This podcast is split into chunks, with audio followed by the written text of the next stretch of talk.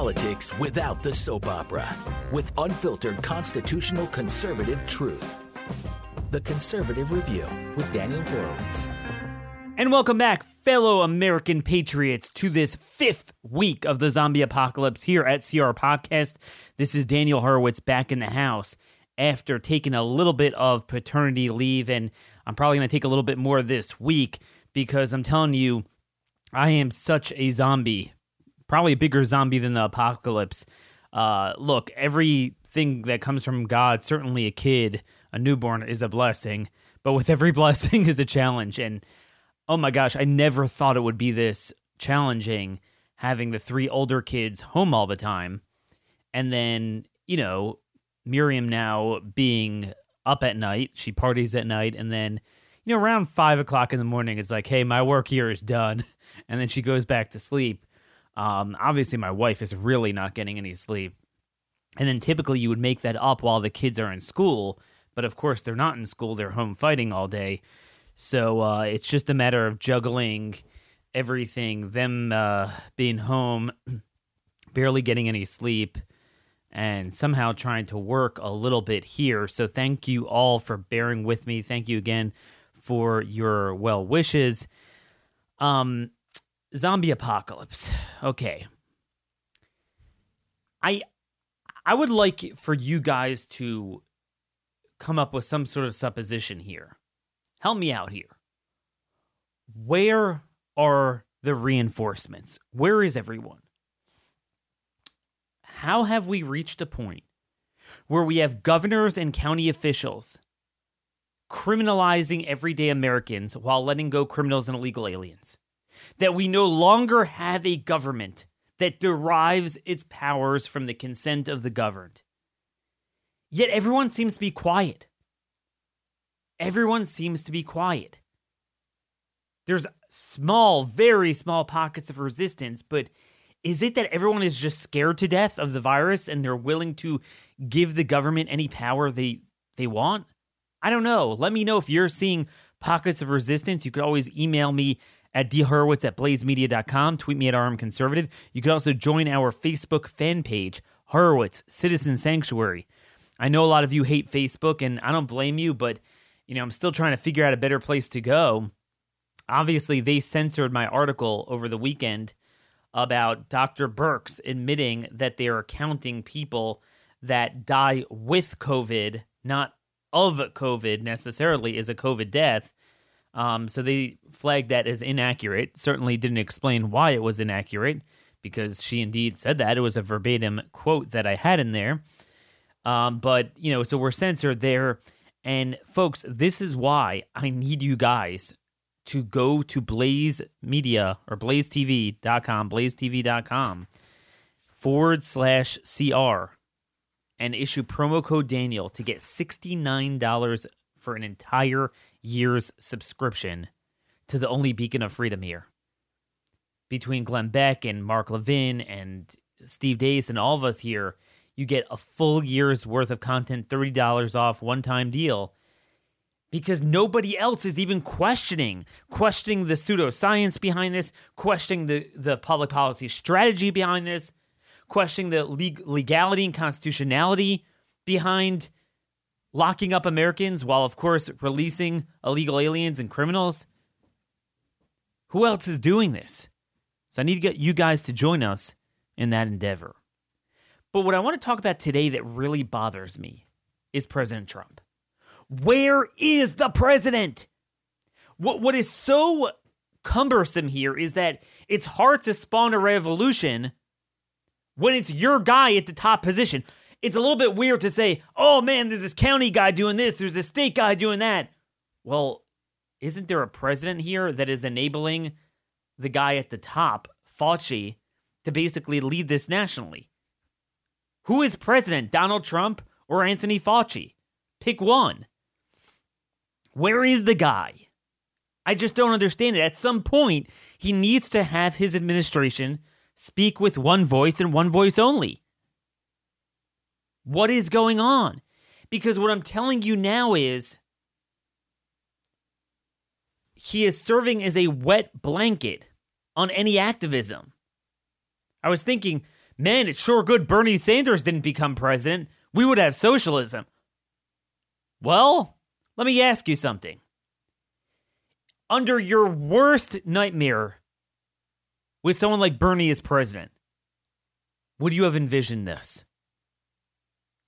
I'm not saying this is all Trump's fault, but what I'm saying is now that you have 12 year old girls being cited for playing basketball,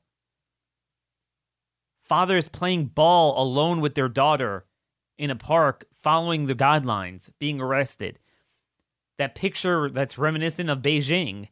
We become like China with this guy being dragged off a subway for not wearing a mask rather than having cops hand out masks as they should be doing.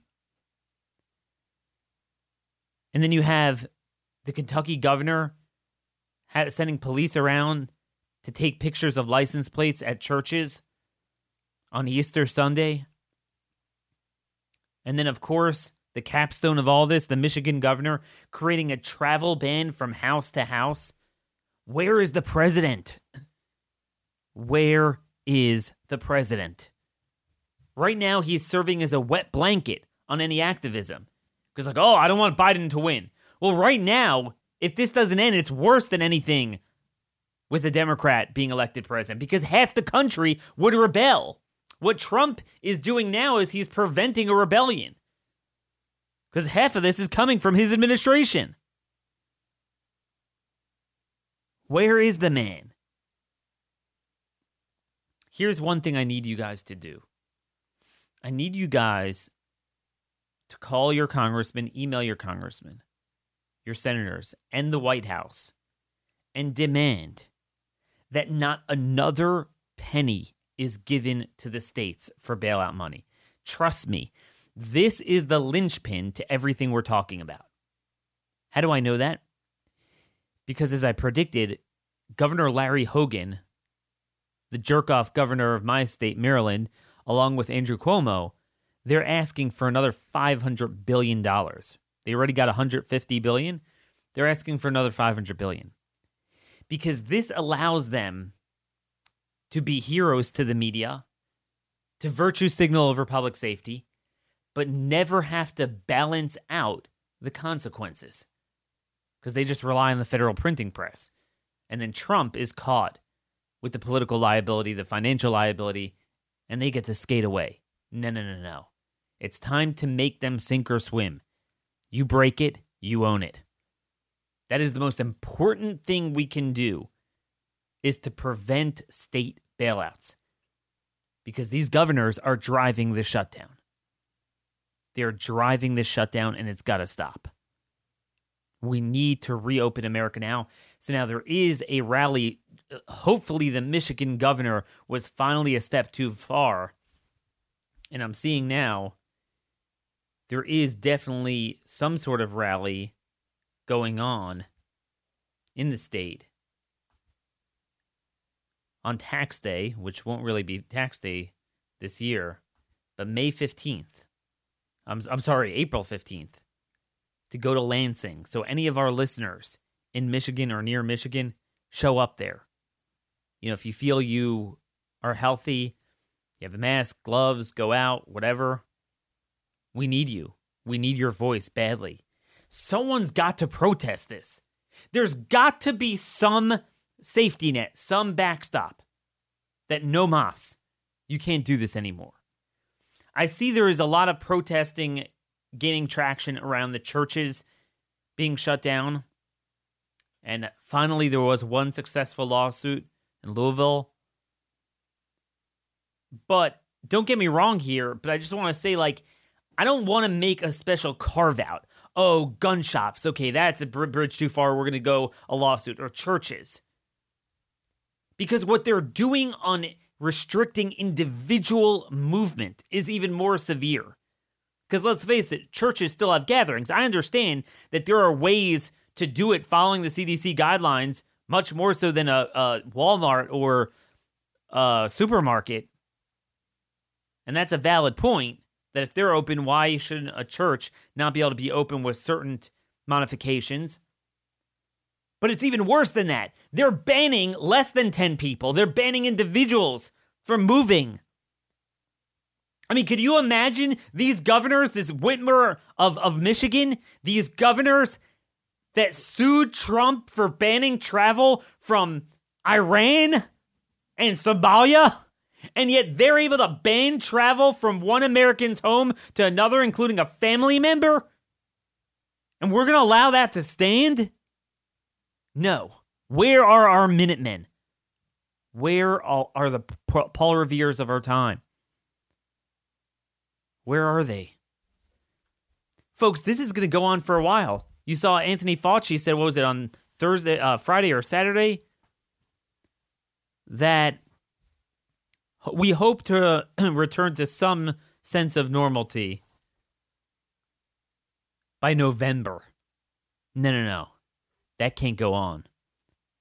And remember, even if we can get our economy moving again, we will never, ever get liberty moving again. You will never put that tyranny back in the box. C.S. Lewis warned those who torment us for our own good will torment us without end, for they do so with the approval of their own conscience. And that's what this is it's their own conscience, which is really just the media's conscience. It's just the media's conscience. And and again, this all gets back to the point that I've been making. That everything now stems from this hubris that somehow we could do something about the virus.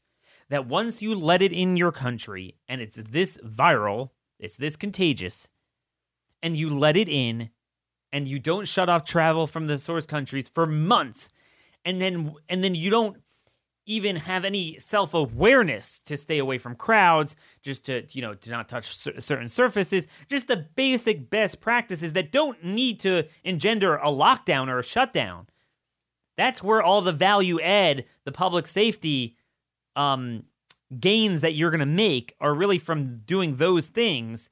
We weren't even doing them. We were holding Chinatown Lunar New Year celebrations in February.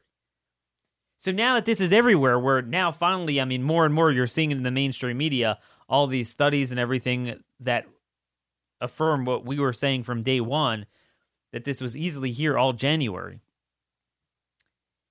is there really anything to stop that you could do to stop this? Think about it. We're so used to the comforts of modern technology, modern healthcare that God has blessed us with that we seem to have the ability to like forestall and prevent calamities and prevent death much more so than we used to. But sadly, sometimes certain things are out of your hands. So people feel, oh my gosh, Daniel, people are dying. We're like, what do you, what do you want? We, we got to do something, do something. Well, do what? Is there any evidence that lockdowns help? All the countries that tried it are a dumpster fire. The Asian countries powered through it, went out with masks. And that's the thing. If you're going to mandate we go out with masks, that a lot of these cities are doing, then you have to end the shutdown. So people go out, quarantine the people who need to be quarantined, and you develop herd immunity. Yes, people are going to die, but they're going to die no matter what. There is no evidence you're going to save those lives. And in fact, there's growing evidence that more people will die from this strategy from the virus, much less from all the collateral damage from the lockdown itself. But that's what it is. There are some times in life where you're just in God's hands. You all know I, I took this series from day one. I'm not saying this is nothing. Heck, I, I have um we just got word yesterday. I have an uncle in Long Island, right outside of Queens, which is the epicenter of this. He was sick for at least a week, very sick. He's in the hospital and he tested positive. Now I the last word is he's in stable condition, and they're treating him with the hydroxy whatever and the Z pack. Thank God Cuomo relented on that. But yeah, I mean, I got an uncle. He's, I, I believe he is still in the hospital today. And, you know, it's stable, but you never know. The people that are killed by this, this thing goes very quickly. So it's not like I'm, I'm one of these people that haven't felt it and like, oh, you know, I don't care.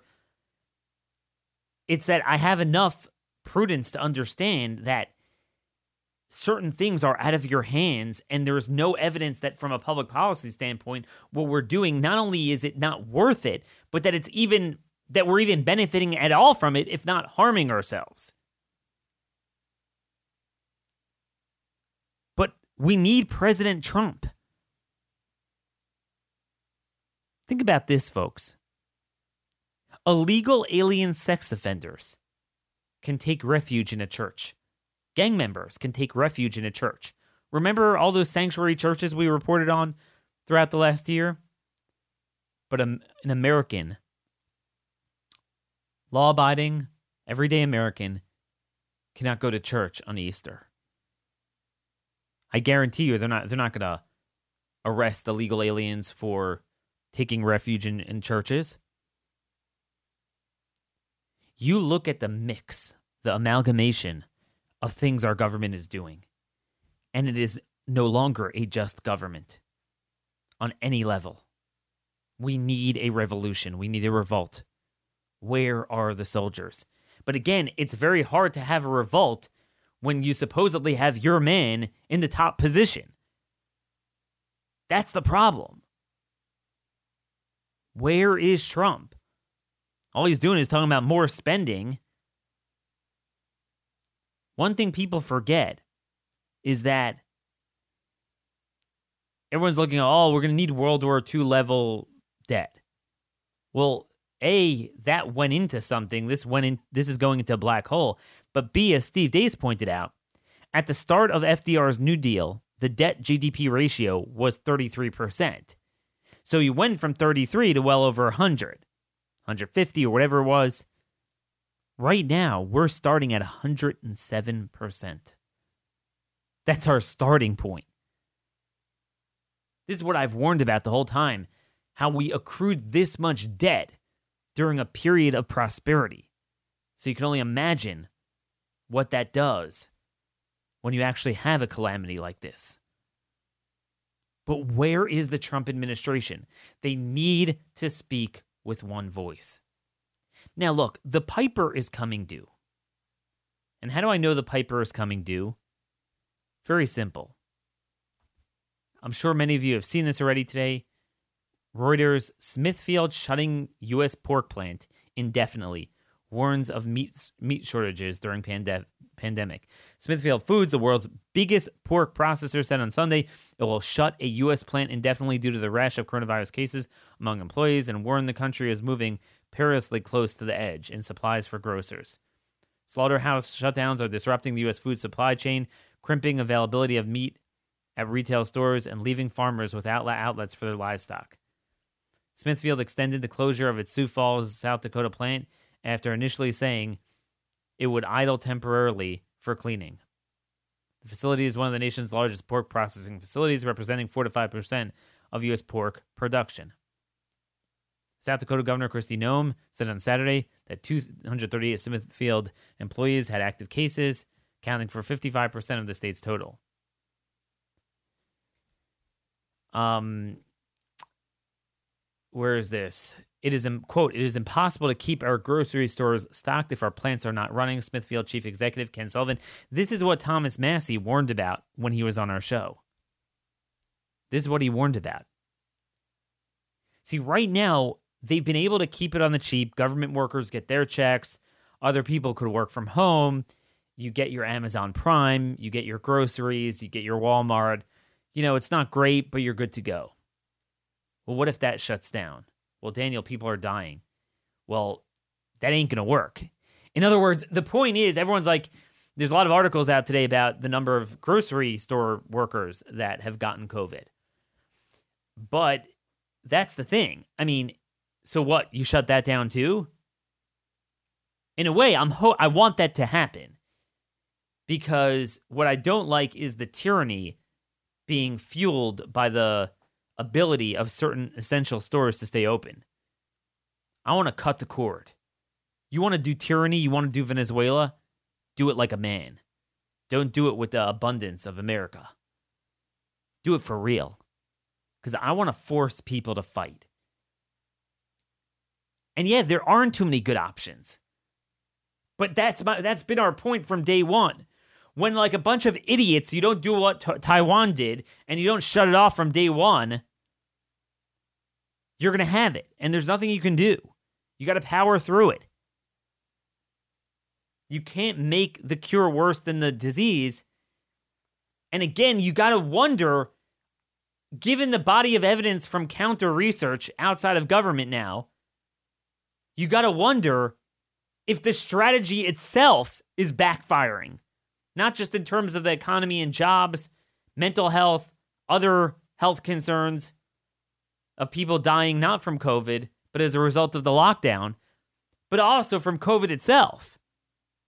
From the China virus itself, are people, is this turning out worse? UK. I mean, Israel also. Israel still is much lower than anyone, but they had no one dying. And then, you know, when they started with the lockdown, more people are dying there too. Now, part of why it's not as bad is because they had a shut off internationally much earlier than anyone else did, but still not early enough. So they got it in. That's the thing. Show me where lockdown has worked. And again, if you look at South Korea and Taiwan, Singapore, Hong Kong, you got to wonder if the opposite is true. And, and, that's really what we need answers for. That's why we need our legislatures in session to ask these questions. Who says what you're doing is even helping, not hurting,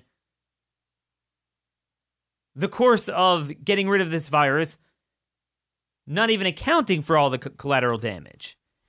Meaning the, the discuss, the basically the aphorism that, oh, we can't uh, allow the cure to be worse than the virus assumes that at least it's helping and it's, and it's the right strategy for containing the virus, albeit maybe it's not worth it. Given that, you know, we're not talking about hundreds of thousands of deaths, we're going to be counting them in tens of thousands, which, you know, unfortunately is, is what we often have with the flu season.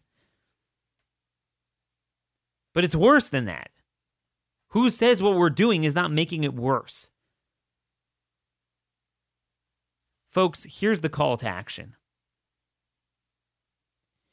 You need to call your county councilmen, state legislators, congressmen, senators. The following provisions, some are relevant at a state level, some are relevant at a federal level, need to be enacted. All top government officials should not get paid a dime until this is over. Lower level, non essential government workers should have their salaries and hours cut back 30% for every week this goes on. Three, state taxes should be suspended. You can't make people pay taxes if you're going to shut them down. It's time to make the state governors feel the pain. Again, right now, it's all people are dying. I got to shut down, shut down. It's like this one panic button that they know how to press. They need to think beyond that. Not just for, again, not just for everything else, but to, to save lives as well. I don't believe this is the best strategy of saving lives. I say this with an uncle in a New York hospital right now with what appears to be a bad case of it. Another thing is, whether it's at a county and state legislator level, they must permanently strip executives of any emergency power beyond 24 hours of implementation. There's something urgent, you need to do something, fine, you get 24 hours. If it's beyond that, there's no reason why you can't be in touch, at least remotely, with the legislature and get sign off. Can't have this indefinite garbage.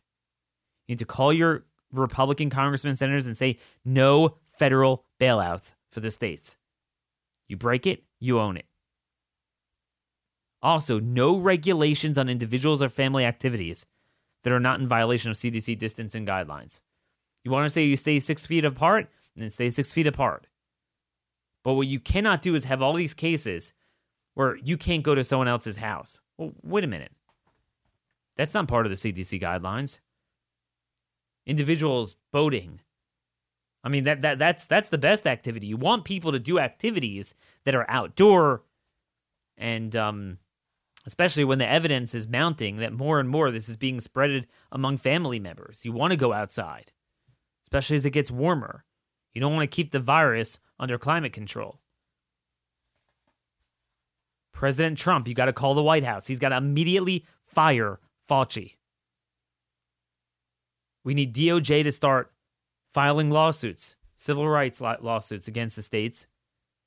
And Trump, at some point, needs to threaten to call out the National Guard to enforce the Constitution against those state officials that needlessly are implementing martial law. Where is the president? Because right now, he is serving as a wet blanket, preventing the revolt that we need against this tyrannical government. I still have to pinch myself to realize we're living in times like this. Let me tell you something you will never, ever get that power back that we've ceded to these governors and county officials. Never. That's just the reality. Now, before I go through just some more data demonstrating why this might be the wrong strategy altogether, I just want to say Republicans have control of both houses in the Michigan legislature. Now, it has been narrowed a little bit from previous elections, but they do have control. So, where are they? I don't know. But this is why it's important to get involved in the April 15th rally in Lansing, however, they're going to do that. Um, but someone needs to hear from us. And, and this is the thing where are Republicans? We're going to try to have a prominent Republican congressman on the show tomorrow to discuss some of this, but uh, we cannot go on ruling by fiat. We just can't. Um, I wanted to talk about something very interesting. The Taiwanese CDC came out with a study. This is Alex Berenson, former New York Times reporter, put this out on Twitter Make sure you follow him. Very, very good information. He is one of the lockdown skeptics. And he posted this study. The study was from a few weeks ago. Now, you're going to want to listen to something put out or an observation made by the Taiwanese CDC. You see, Taiwan is a country about 100 miles off the coast of China. Now, it is an island, but there is travel from Beijing and Shanghai and wherever else, and you would expect they would have it. Yet, they've only had a few hundred cases. The curve has bent if you look on a graph, and they've had six. You got that right, six deaths. So clearly, they're doing something right. Now, what they did is the exact opposite of what we did. They did an early shutdown of international travel early border control, and they didn't shut down businesses or even schools. They did contact tracing. They quarantined the sick or isolated the sick, quarantined um, people that need to be quarantined, and everyone else went out. So you want to learn from them. Now, the CDC of Taiwan does um, recommend social distancing, whatever that even means, but they don't recommend lockdown. What's interesting is they did a study, they, they did contact tracing of 32 COVID patients. And they touched, they, they or they came into contact with about 1,043 individuals. About 960 of them were non family household, overwhelmingly. A few hundred of them were healthcare professionals they were into contact with, obviously, because they got treatment. And it turned out something like seven individuals in a household and five other family members got COVID from them. Secondary transmission, and zero, you heard that right, zero of anyone else. Which demonstrates, as we saw in the Japanese study, that the way you transmit this most is among family members in cl- close quarters, or if you look at highly urban areas in close quarters. But in the general public, if you're careful, you have the right, sensible, moderate distancing, and most important, education awareness and touching surfaces, washing your hands. Certainly, if you go out with a mask and you don't touch your face, you, you could keep things moving and actually get a better result. A better result. Because otherwise, what you're doing here is you are locking down people with that already have it, and then they're transmitting it to their elderly family members, which is why it's so dumb not to have kids intermingle in school and spread it safely as we did with every disease herd and, and develop herd immunity. It's even worse when you're in America, where, unlike in Taiwan and America and all the Western countries, we blithely let this in like a bunch of idiots in December and January. And now we found, find out, based on our research last week, that to a large degree, even in February. So the point is, this has been here, as we've said so long, for so long. Yet the federal government and the Trump administration and all these states have refused to put out more information. We know nothing more today than we when we asked the question a month ago, when did this begin? Because that means everything. Because if this began ages ago, and so many more people have this, not only is this less lethal than we think, albeit I do think it's more lethal than the flu,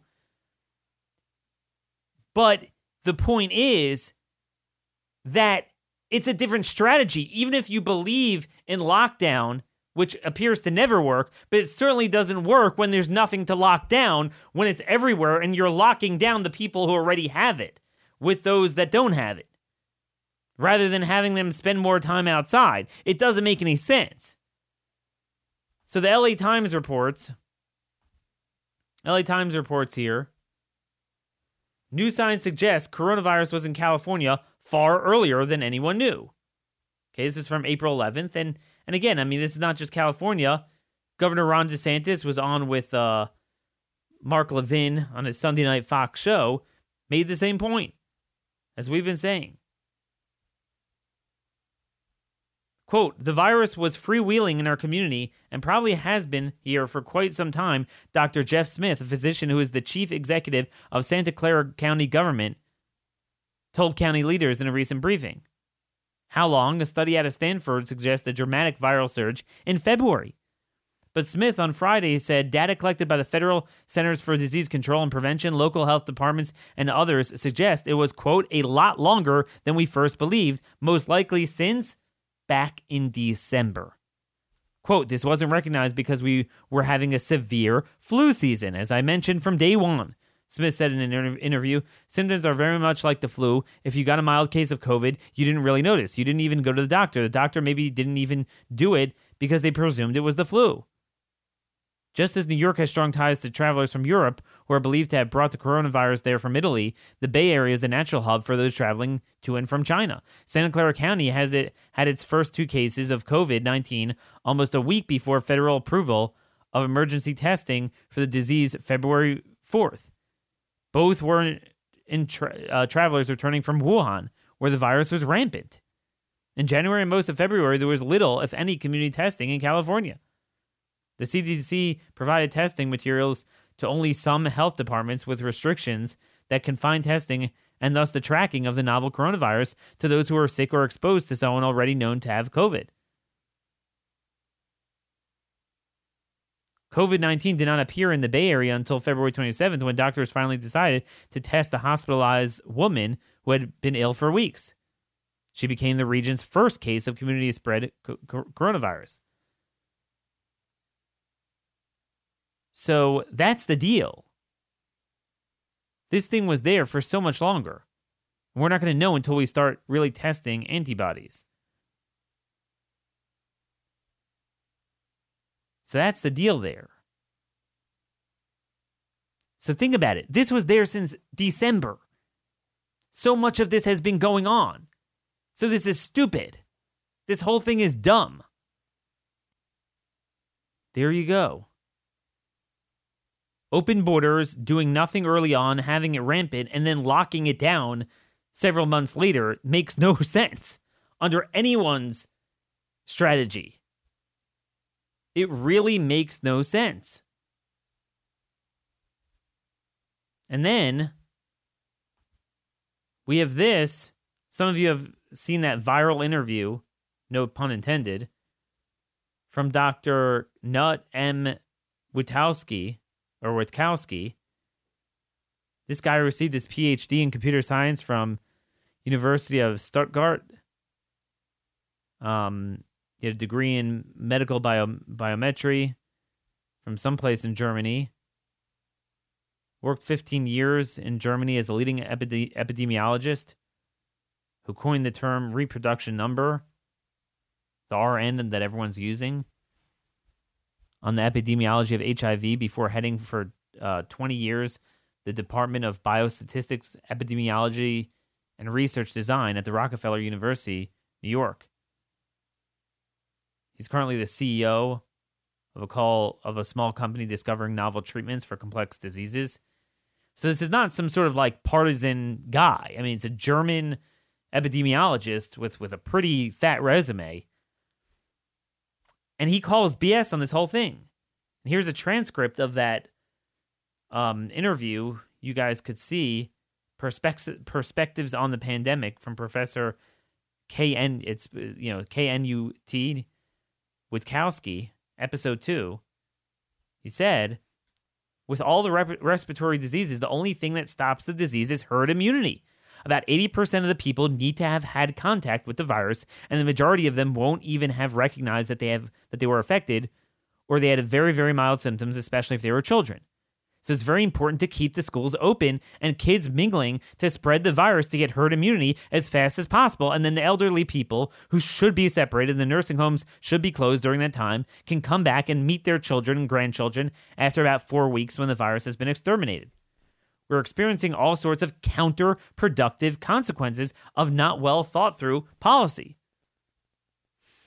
Well, we will see maybe a total of fewer cases, that is possible, meaning from the lockdown. However, we will see more cases among the elderly because we have prevented school children from creating herd immunity. And so in the end, we will see more death because the school children won't, because the school children don't die.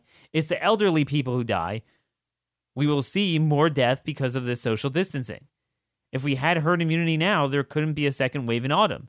Herd immunity lasts for a couple of years typically, and that's why the last SARS epidemic we had in 2003 it lasted 15 years for enough people to become susceptible again so that a new epidemic could spread of a related virus. Very interesting.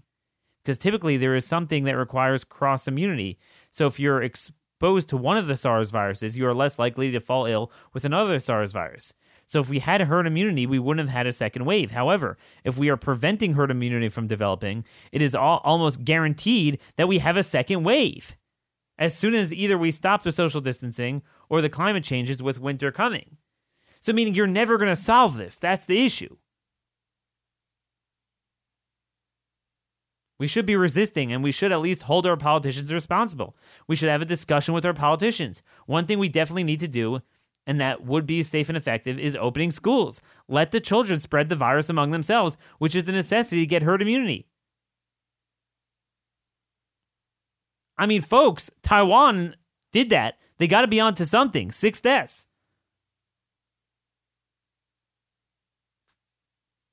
That's the story.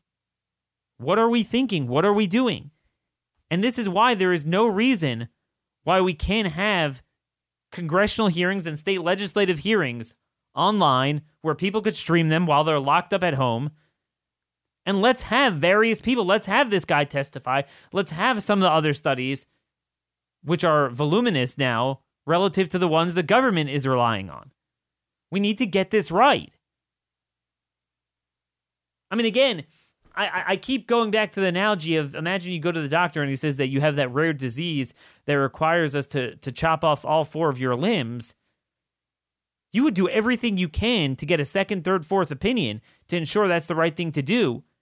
But imagine if you you got a diagnosis and a prescription from a doctor to do that, losing all your life's function forever from those limbs, but then also possibly not even getting rid of that disease. And he might die anyway. That would be the worst of all worlds. That is where we are now. That is per- the predicament we face if we don't ask questions and call BS on this in this late hour. That, that, that keeps going on. That keeps going on. This whole thing is truly, truly unbelievable. So, um, that's the thing. I mean, how do how do we keep indulging this? How do we allow this to go on?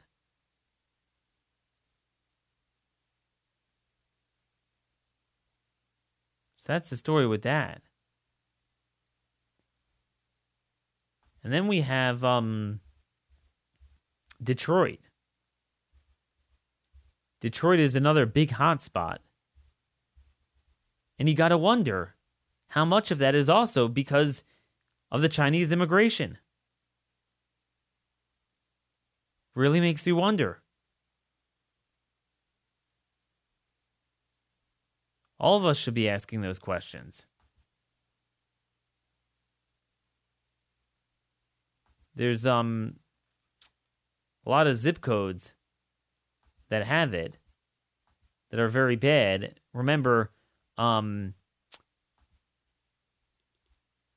Michigan is not uniform if you look at all the numbers. I'm trying to get the numbers here, but it's almost all confined to uh,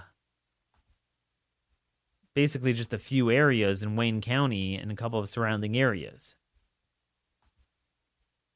Let me just see the data I have here. Um, and basically, something like 85% of the cases are in that area. Now, the question is why does Detroit have it so bad? We understand New York. It's widely believed that New Orleans is due to Mardi Gras. So that's what that. But what about um what about Detroit? So could it be that Detroit is bad because of all the all the issues. Just like in Lombardy, China started st- establishing a huge presence in Detroit. Remember, it was like uh, you know, one of these zones where we created to go and invest in because it was so bankrupt. Well, who comes and invests? China. Does Detroit have the same dynamic as Lombardy? Where there's so much going on from China.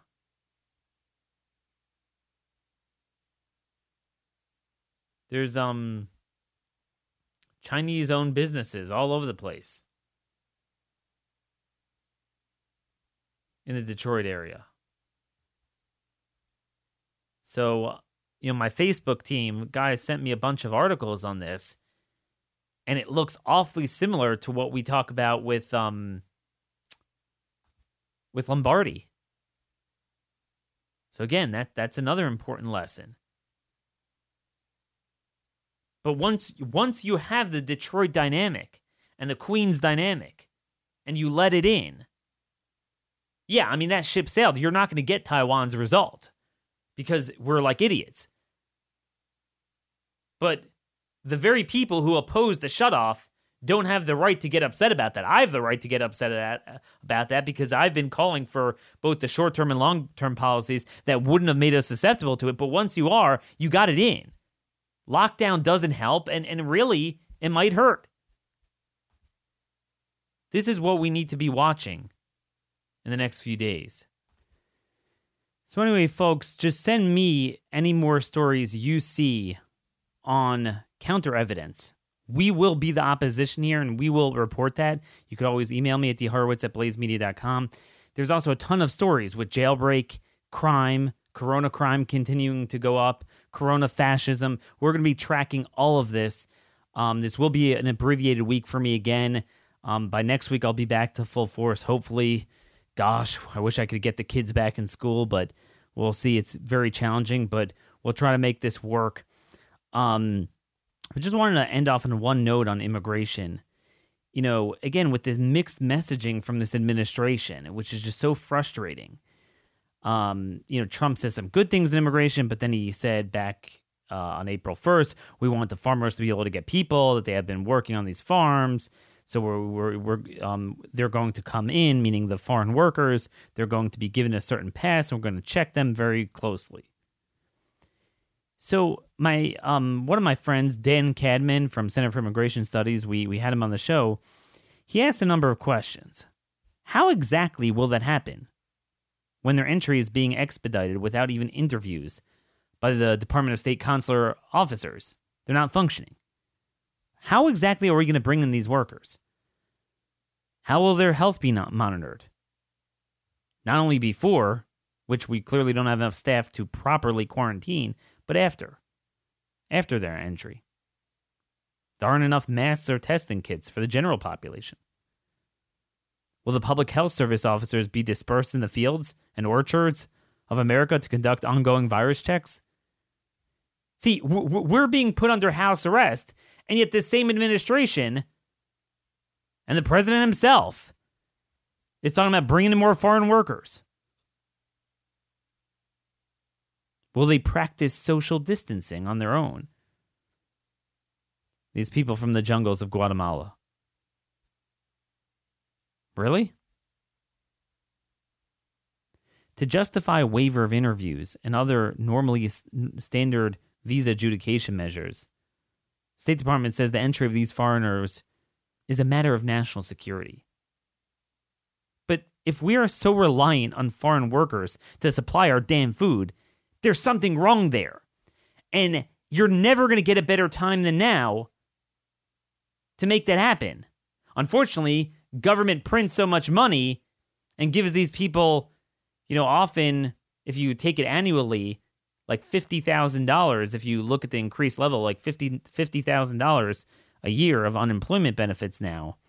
So a lot of them aren't going to work. That's part of the problem, which is why we need to get rid of Mnuchin. We need another strategy here our strategy on immigration, our strategy on reliance on foreign labor, and China and Mexico, Central America needs to end. We need our sovereignty back. But most important, we need America back.